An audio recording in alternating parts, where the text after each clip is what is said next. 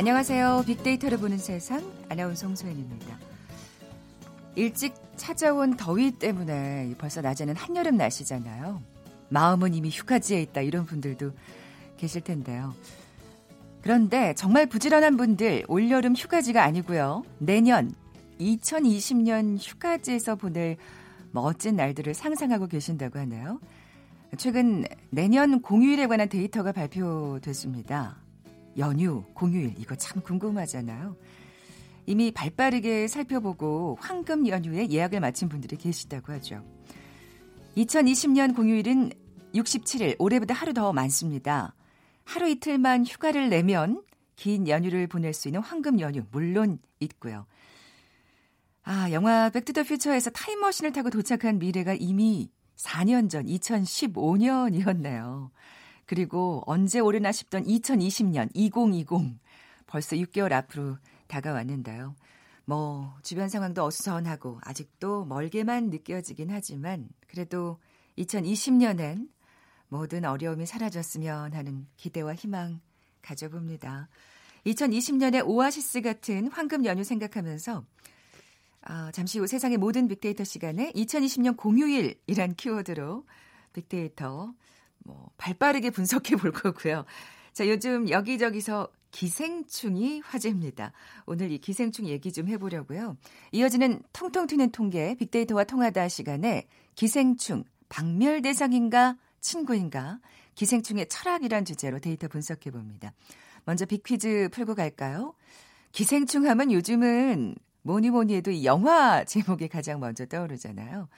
최근 한국인 최초로 칸 영화제에서 최고상인 황금 종려상을 받은 대한민국의 자랑 영화 기생충의 감독은 누구일까요? 보기 드립니다. 1번 송강호, 2번 봉준호, 3번 박찬호, 4번 히딩크. 오늘 당첨되신 두 분께 커피와 도넛 모바일 쿠폰 드립니다. 정답 아시는 분들 휴대전화 문자 메시지 지역번호 없이 샵 9730, 샵 9730입니다. 짧은 글은 50원, 긴 글은 100원의 정보 이용료가 부과됩니다.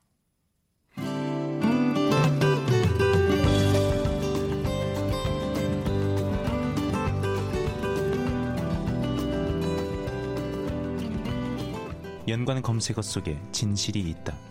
KBS 일라디오 빅데이터로 보는 세상. 세상의 모든 빅데이터. 궁금했던 모든 화제와 이슈를 빅데이터로 분석해보는 시간이죠. 세상의 모든 빅데이터. 빅커뮤니케이션 전민기 팀장 나와 계세요. 안녕하세요. 네, 반갑습니다. 전민기입니다. 어, 2020년 예, 내년 공휴일이 벌써 검색어에 올랐군요. 네. 저는 사실 솔직히 말하면 네. 올해 추석이 며칠인지도 지금 잘 모르고 있는데 추석 연휴. 저도 그런 것 같은데. 아니 근데 네. 언젠가부터 그 전해 이맘때면 꼭 네. 다음 해 공휴일이 며칠 되는지가 발표가 됐던 것 같아요. 그래요. 그래서 예. 진짜 발 빠르신 분들은 음. 이때 또 그 미리 그 연휴 계획 맞아요. 세우셔가지고 비행기 티켓을 딱 사놓으면 굉장히 또 저렴한 값에 공부를 할 수가 있잖아요. 어쨌든 네. 어제 보니까 2020년 그러니까 내년 공휴일이 검색어에 올랐더라고요. 네. 내년 공휴일이 총 67일이고 과학기술정보통신부하고 한국천문연구원이 이걸 발표를 합니다. 아, 그렇군요. 예. 그러니까 내년 공휴일이 올해보다 하루 더 많은 겁니다. 네. 그리고 52번의 일요일이 있고 공휴일은 15일 있습니다. 여기에다가 이제 국회의원 선거일 4월 15일 있고요. 어, 설날 대체 공휴일 1월 27일 해서 총 69일인데 설 연휴 마지막 날하고 3일절이 일요일하고 겹쳐서 실제 공휴일이 이제 67일이 된다고 합니다. 아, 그렇군요. 예. 국회의원 선거일이 있구나. 맞습니다. 내년에. 네. 자, 그러면 우리가 가장 궁금해하는 거는 어떻게 하면 황금 연휴를 누릴 수 있느냐잖아요. 예. 그러니까 2020년 첫 공휴일이 1월 1일 새해 첫날 수요일입니다. 그러니까 목요일하고 금요일 2, 3일 연차 쓰면은 1월 5일까지 총 5일 쉴 수 있고요. 아, 근데 이건 너무 용감하다. 이건 쉽지 않아요. 예. 저... 맞습니다. 새해 하자마자 사실 쉽지 않죠. 그렇죠. 예. 연차가 좀 있으셔야 네, 할 수 있는 네, 네. 용감한 행동이네요. 예. 설 연휴도 1월 24일 금요일부터 27일 월요일까지 4일이고요. 어, 5월이 이제 예상 못한 황금 연휴가 갑자기 이제 들어 있어요. 네. 4월 30일 목요일이 부처님 오신 날이고요. 네. 5월 1일 근로자의 날, 5월 4일 월요일만 휴가 내면 4월 30일부터 5월 5일 어린이날까지 주말 포함해서 총 6일을 쉴 수 있습니다. 야, 이건 정말 좋은 팁이네요. 예, 예. 여기 딱 하루만 휴가 내시면 돼요. 네. 추석 연휴가 이제 9월 30일 수요일부터 10월 3일 토요일 개천절 포함해서 5일인데 여기도 10월 9일이 한글날이에요. 아까 말씀해 주신 대로 좀 용기 내 가지고 네네. 며칠 여름 휴가 아꼈다가 이때 쓰시면 10박 11일을 쉴 수 있는 물론 휴가를 한 3, 4일 정도 내셔야 되는데 네네. 여름 휴가 아끼면 충분히 가실 수수 있는 있죠. 그 황금 연휴가 지금 이렇게 마련이 돼 있습니다. 네. 그래서 5월이랑 추석 이 두 번이 네네. 멀리 가실 수 있는 두 번의 음. 기회가 내년에 있습니다. 사실 이게 좀 이게 가능한 게 요즘에는 뭐 꼭 여름 휴가를 내지 않는 분들도 꽤 많아서 그리고 네. 이렇게 퐁당퐁당이나 이렇게 뭐라고 하죠? 중간에 살짝 하루 껴 있으면 회사에서도 그냥 쉬라고 해서 쉬는 분들도 많더라고요. 맞아요. 예. 맞아요. 그러면 이제 좀 또 우울한 얘기를 해 볼까요? 네.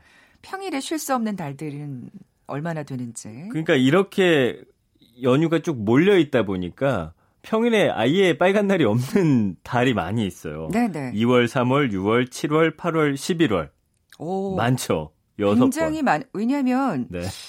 11월은 워낙 그런 걸로 알고 있는데. 맞아요. 아, 그러니까 지금 설날이 2월에 없고, 1월에 있고 아, 3일절이 또 주말이구나. 일요일이고. 예, 그래서 아, 현충일도 그렇고 6월, 네. 6월 6일. 아, 그 8월 15일 아이고. 광복절도 다 주말이에요. 아 그래서 지금 8월. 네. 아, 예. 그러니까 대체 공휴일은 네. 설날, 추석, 어린이날에만 해당되기 때문에 대체 공휴일이 없다 보니까 음, 음. 내년은 한 6개월, 6번 정도는 아예 평일에 빨간 날이 없습니다. 이거는 그렇군요. 참고하셔야 될 것 같아요. 네, 네. 그러니까 어, 황금 연휴를 보낼 수 있는 달이 다른 날에 몰려 있다 보니 음. 평일은 좀 6개월 정도 포기하셔야 되는 또, 또 이런 장단, 이런 네. 장단점이 맞습니다. 또 있군요.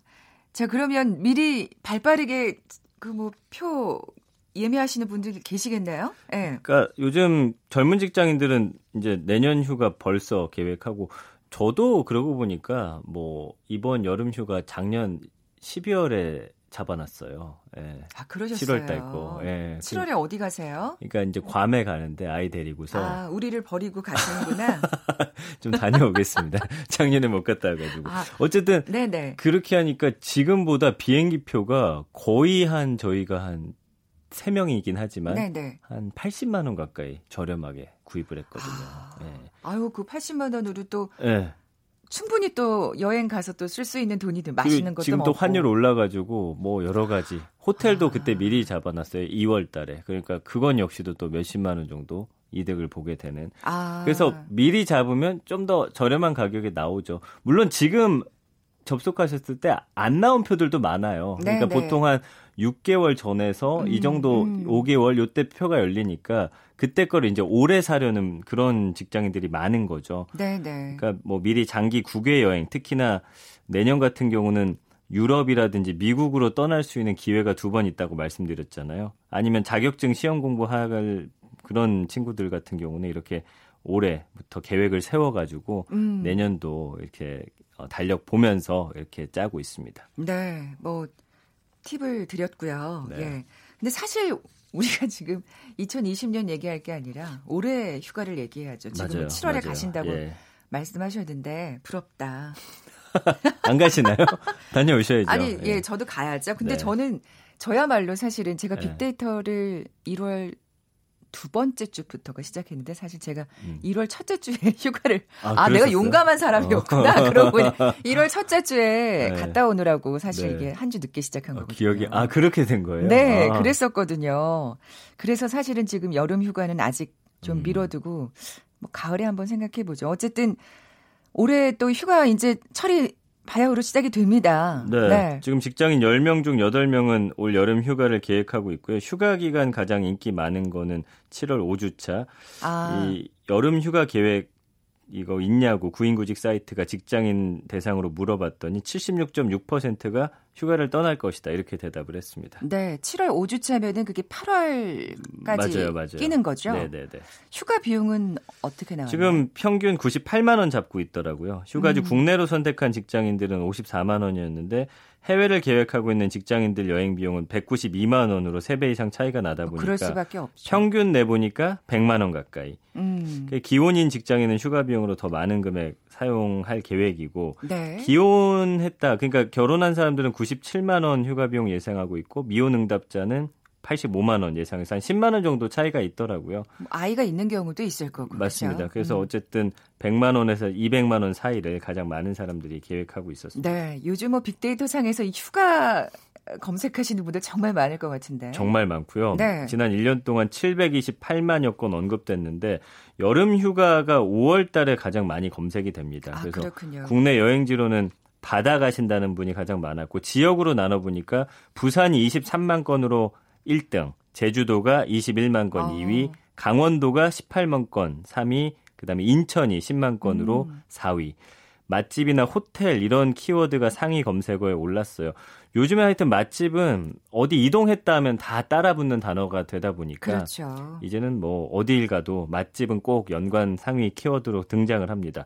해외 여행지는 일본이 13만 2천 건으로 1위, 베트남이 8만 8천 건 2위, 태국 그중에서 또 방콕이 5만 9천 건으로 3위, 필리핀 중에서 세부가 5만 3천 건으로 4위, 하와이가 4만 8천 건으로 아. 다섯 번째로 많이 언급이 됐고요. 휴가 가서 하는 것들 살펴봤더니 수영, 물놀이, 캠핑, 서핑, 다이빙, 뭐 축제 참여 이런 것들이 있는데 작년부터 새롭게 등장한 단어가 낚시입니다. 예, 휴가 가서 낚시하겠다. 음. 낚시 인기가 지금 그러네요. 굉장히 높아졌거든요. 아마 이게 방송의 영향도 클 겁니다. 맞습니다. 그렇죠? 예. 어, 야, 베트남이 굉장히 또 상위에 또 이게 네. 요즘에 트렌드가 아닐까 그런 이게 지금 들고. 한 2, 3년 동안 네, 일본하고 베트남이 어쨌든 해외 여행지 중에서 계속해서 가장 많이 언급되는 빅데이터 상에서 두 국가입니다. 그러네요. 진짜 예전 같으면 지금 이거 방콕 세부도 나왔지만 뭐 괌, 홍콩, 뭐 그런 예, 정도 맞아요. 사이판 뭐 사이판, 그렇죠. 진짜 이게 좀 바뀌고 있다는 생각이 드는데 검색상에 이제 뭐 빅데이터 상은 그렇고 설문 조사는 어떻게 나왔나요? 설문 조사는 10명 중 6명이 일단은 국내로 휴가를 떠난다고 대답했고요. 바다가 역시나 60.1%로 가장 많아서 빅데이터하고 이건 똑같았습니다. 그리고 산이 30%, 섬이 12%, 호캉스 그냥 호텔에서 보낸다는 분도 한 아, 10%. 이런 거, 예, 패키지 또 이용하시는 네. 분들 많죠. 도심지, 문화유적지도 있고요. 해외 휴가 꿈꾸는 직장인의 경우는 베트남, 태국, 싱가포르 이렇게 동남아가 41.4%로 가장 많았고요.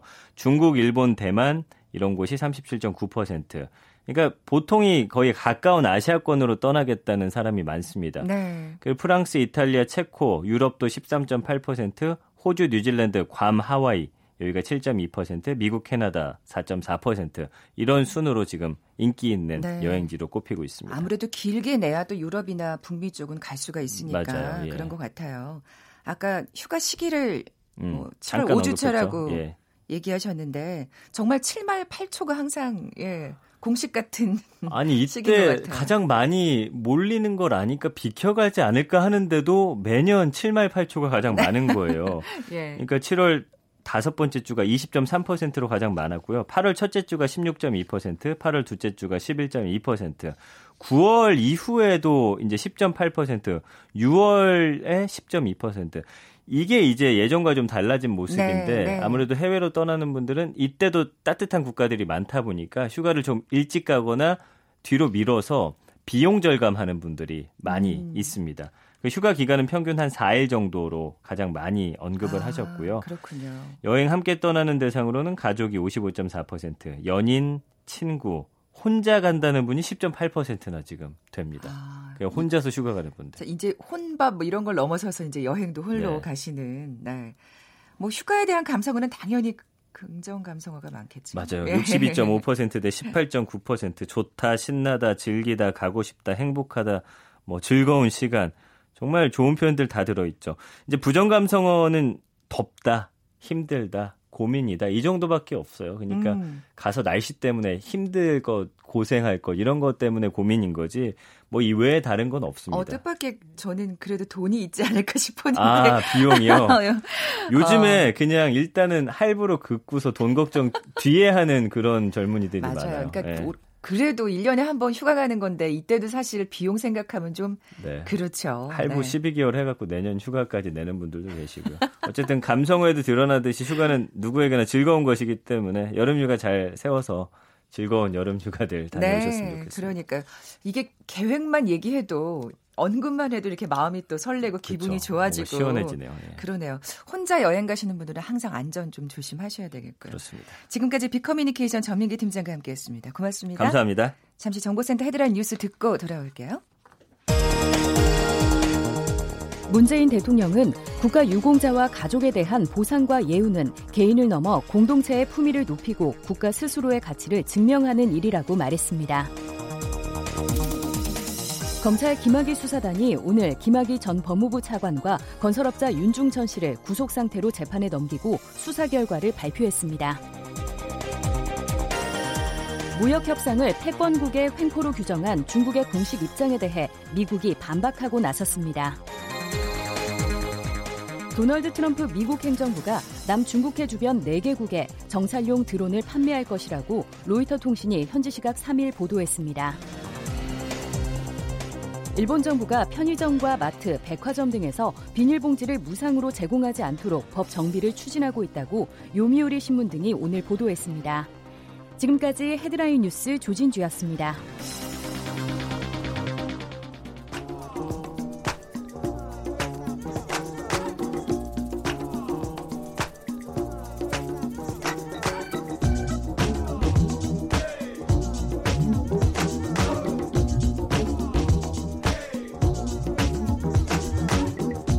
통통 튀는 통계. 빅데이터와 통하다. 데이터와 차트로 세상을 보는 시간, 통통 튀는 통계, 빅데이터와 통하다. 디지털 데이터 전문가 김원식 박사 나와 계세요. 안녕하세요. 네, 안녕하십니까? 네, 먼저 빅퀴즈 내주세요. 네, 오늘 기생충 얘기 나눠, 나눠보려고 하는데요. 이 요즘은 뭐니 뭐니 해도 영화가 가장 네, 먼저 떠오르게 그렇죠. 됐습니다. 이 최근에 한국인 최초로 칸 영화제에서 최고상인 황금 종려상을 받은 대한민국의 자랑스러운 감독, 영화 기생충의 감독은 누구일까요? 1번은 송강호, 2번은 봉준호, 3번은 박찬호, 4번은 히딩크인데 전 이 문제 어렵더라고요. 왜냐하면 호자가 3명, 3개나 있네요. 진, 진심으로 하시는 말씀이세요?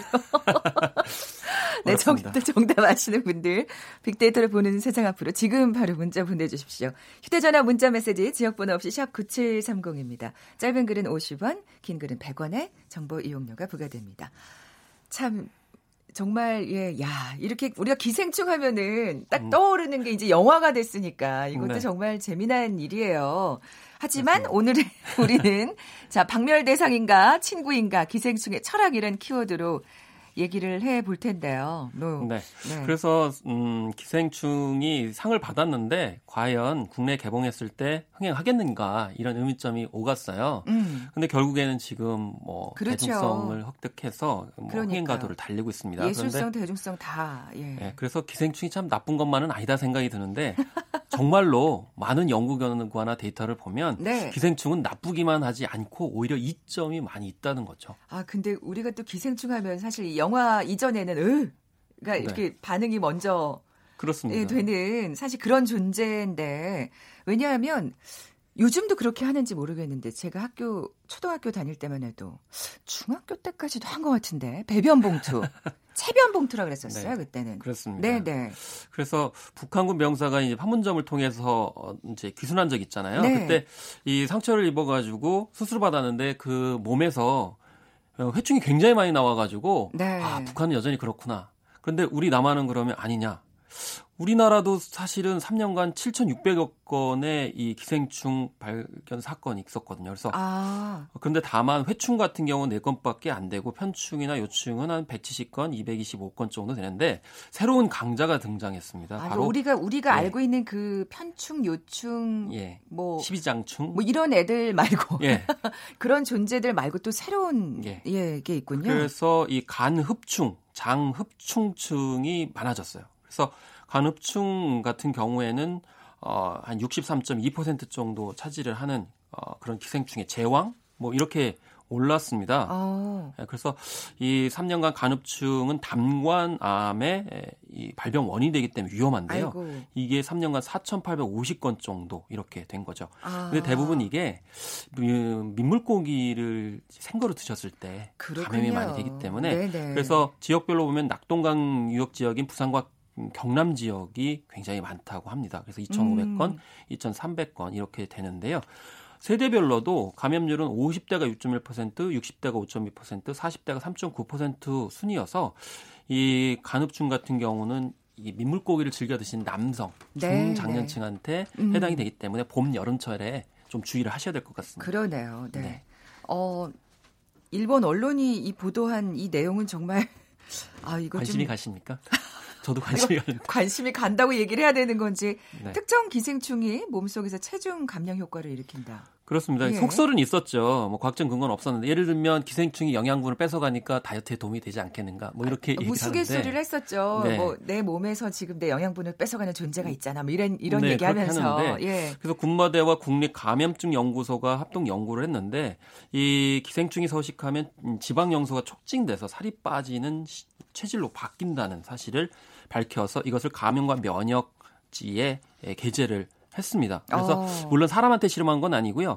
쥐한테 했는데 이 대조군들의 쥐에 비해서 기생충에 감염시킨 쥐들이 평균 20% 정도 가볍고 혈중 중성 지방 수치도 낮았다고 이렇게 얘기를 하고 있거든요. 네. 그래서 이 기생충이 어, 장내에 사는 특정 세균을 증가시켜서 이 증가시키기 때문에 지방세포 내 에너지 대사를 높이는 유전자가 많아진다는 거죠. 그렇기 때문에 우리가 속설로 얘기하는 것처럼 영양분을 뺏어 먹기 때문에 다이어트에 도움이 되는 것은 아니고.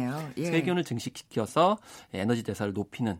그래서 아. 이것이 어떤 물질인지 이걸 밝혀내게 되면 다이어트 보조제나 아, 약품으로 그러네요. 실용화 되지 음. 않겠는가라고 이제 의학계에서는 이야기를 하고 있는 거죠. 네. 또 재미난 또 연구 논문입니다. 왕 영국 왕립협회 학술지에 이런 연구 결과가 발표됐는데 기생충에 감염된 사람이 창업 지향성이 강해진다? 좀 약간 황당해 이거 보이죠? 점점 황당해지는데요. 네. 예. 그렇습니다. 이 톡소플라스마라고 하는 네. 아, 이런 이제 원충이 되겠는데 에, 미국 대학생 1,500명을 대상으로 이 콜로라도 대- 어, 대학교 연구팀이 어, 이렇게 실험을 해봤어요. 그랬더니 감염한 학생들이 비즈니스 계통의 전공을 선택하는 비율이 그렇지 않은 학생에 비해서 1.4배 높았고요. 전공 중에서도 경영이나 창업 관련 공부를 하는 비율이 1.7배 정도 늘어났다고 합니다. 어. 사회는 그럼 어떠냐? 사회인을 대상으로 또 조사를 해봤더니 감염자의 창업 경험 비율이 비감염자보다 1.8배 낮, 높은 것으로. 그런데 이것이 42개국의 조사 통계를 분석한 결과에서도 이 감염이 높을수록 창업에 적극적인 그런 경향이 나타나서 영향이 있다는 거예요. 어, 아니 기생충이 우리를 조정하나요? 네. 그래서 창업 의지가 높은 분들은 혹시 톡소플라스마에 감염된 건 아닌가. 이런 생각이 들기도 하는데 전 세계적으로 한 20억 명 정도가 감염이 돼 있다고 합니다. 근데 아. 다만 주의를 하셔야 될 게 이거 감염되신 분들이 교통사고와 자살, 과도한 음주 사례도 있기 때문에 또 양면이 이렇게 있어서 음. 이게 참 어떤 식으로 이제 방향성을 틀어야 될지 좀더 그러네요. 연구를 해봐야 될 것 같아요. 톡소플라스마는 어떻게 해서 감염이 되는 그 건가요? 덜 익힌 고기나 고양이의 배설물들을 통해서 이 감염이 되기 때문에 인수공통 기생성 원충입니다. 그래서 아, 이게 그 사실은 굉장히 쉽게 감염될 감염이 수될수 있는 있기 때문에 기생충이네요. 그래서 20억 정도의 인구가 감염이 아, 되고. 있다라고 이제 이야기를 하는 거죠. 네, 우리나라 연구팀의 발표도 있었습니다. 이건 참 사실 반가운 얘기인데 기생충을 이용해서 폐암 치료 효과를 높인다고요? 네, 서울대 기생충학 어, 이제 연구팀이 세계 학회에 발표했는데요. 이 톡소포자충에서 어, 이제 발생한 단백질을 기존 항암제와 같이 쓰게 되면은 어, 폐암 세포 증식 억제 에, 등을 이제 만들어낼 수 있다는 것이고요. 어, 또 다른 연구도 있었는데 서울대 양리학, 신경외과, 치대 등이 공동 연구를 해보니까 이 톡소포자충이라는 기생충을 뇌에 감염시키면 신경 퇴화를 막는데요. 아, 그래서 학습. 및 기억 능력의 손상을 방지를 한다는 연구 이거는 결과를 발표했는데 이건 아직은 아직은 동물 실험 연구 논문이기 때문에 좀 더 사람에게는 네네. 어, 조심스럽게 적용을 해야 되겠죠. 근데 어, 어떻게 보면 또 이게 또 치매 연구에 또 그렇습니다. 활용이 될 수도 있지 않을까. 그래서 앞으로 이제 치매 인구가 많이 늘어나기 때문에 그렇죠. 치매 연구에 이 기생충을 연구해서 어, 치료제를 혹은 치료 방법들을 음. 도출을 할리라고는 전혀 생각을 못한 상황이었죠. 그러니까요. 톡소포자충에 대해서 좀 더 그럼 설명해 그래서 주세요. 이게 현미경으로 수백 배 확대를 해야 되는데 이 1970년 고양이 종숙주 이미 이제 밝혀져 가지고 고양이가 역시 참 어, 뭐 뗄래야 뗄 수 없는 측면들이 많이 있는 듯그 싶습니다. 보면 숙주가 되네요, 네. 진짜. 예. 그래서 음, 돼지고기나 닭고기, 뭐 비위생적인 계란, 우유 등의 섭취를 통해서 감염이 되는데 어, 그렇지만 잘못하면 사망까지 이르는 굉장히 어, 위험한 아, 네, 어, 네. 그런 에, 기생충이기도 합니다. 그런데 인체 감염률이 한국, 중국, 일본이 대략 10% 내외고요. 어, 서양인 그러니까 미국인은 한 30%에서 40%, 유럽 국가들은 30에서 60%까지 달하는 것으로 나타나서 우리나라보다는 어, 해외 그러니까 주로 백인들이 많이 감염이 된 것으로 이렇게 나타나고 어, 있긴 합니다. 그런데 앞으로 알츠하이머병이라든지 그렇죠. 또 에이즈에도 이제 적용할 수 있을 어, 가능성이 지금 어, 검토되고 있기 때문에 주목받고 있습니다. 네. 어, 일본에서는 또 이런 임상 시험이 있었군요. 기생충알을 복용으로 그 네. 기생충 알을 복용해서 네. 건선하고 궤양성 대장을 치료한 그렇습니다. 네. 그래서 지케이카이 의대에서 이렇게 기생충알을 경구 그러니까 입으로 섭취를 하게 되면 네, 면역 체계를 조절하게 된다는 실험입니다. 그래서 면역 체계는 기생충알인지 약으로 네. 만든다는 말씀이신 그렇습니다. 거죠? 아. 그래서 한쪽 그러니까 면역 체계는 한쪽이 작동하면 다른 한쪽은 억제되는 그런 이제 그런 측면에서 균형을 유지하게 되는데 이 건선이나 염증성 장 질환자는 이 세균에 반응하는 면역 시스템이 과도하게 작동을 하는 것이거든요. 그래서 의도적으로 기생충에 감염을 시켜서 증상의 에, 억제를 유도를 이, 하기 때문에 효과가 있을 것이다. 바로 그 주인공은 돈편충이라고 하는 돼지나 멧돼지에 기생하면서 설사를 일으키는 기생충 입니다. 어. 그래서 이게 어, 대장에 기생하게 되면 이주의 변과 함께 배출이 되게 되는데 그 사이에 예, 이렇게 면역 체계를 조절을 하게 되면서 특정 이제 질병에 효과가 있다. 어. 그래서 어떤 시스템을 조절하는 측면에서 그러니까요. 이제 연구를 하고 있는 거죠. 면역력을 이제 강화시키는 거란 말씀. 한쪽을 조절해주는 역할을 이제 음. 하기 때문에 뭐 박멸한다, 뭐 치유한다 이런 관점은 아닌 거죠. 아, 그래서. 우리나라가 우리의 어떤 인체 그런 조절 시스템에 따라서 이제 질병에 대응 못할 때 아니면 과잉 반응할 때 이제 질병이 발생하는 원리를 적용시킨 거죠. 네. 또 장내 기생충이 분비하는 물질이 천식 예방에 또 효과적일 수도 있다고요. 그렇습니다. 그래서 알레르기 반응을 억제하는 것 마찬가지로 이 특정 물질이 에, 이제 이런 식으로 효과를 발휘할 수 있다. 그래서 에든버러 대학 연구팀과 글래스고 대학 연구팀이 이렇게 에, 발표를 했고요. 또 다른 것도 보면은 2000년대 중반에 노팅엄 대학에서는 예, 아메리칸 구충을 기관지 천식 환자의 장에 인공적으로 감염시켜서 천식 증상을 완화시킨 연구 결과도 있었고요. 또 동해긴촌충이라고 해서 한 9m에서 10m 달하는 대형 촌충 가지고 다이어트 방안을 연구하는 또 국내 학자들도 있는 등 다양한 아. 방식으로 이렇게 연구를 하고 있어서 어, 난치병에 기생충이 이렇게 다양하게 적용이 되고 있다는 것입니다. 네. 참 오늘 기생충에 대해서 정말 또 다른 면을 알게 되는데요. 또 다른 연구가 있나요?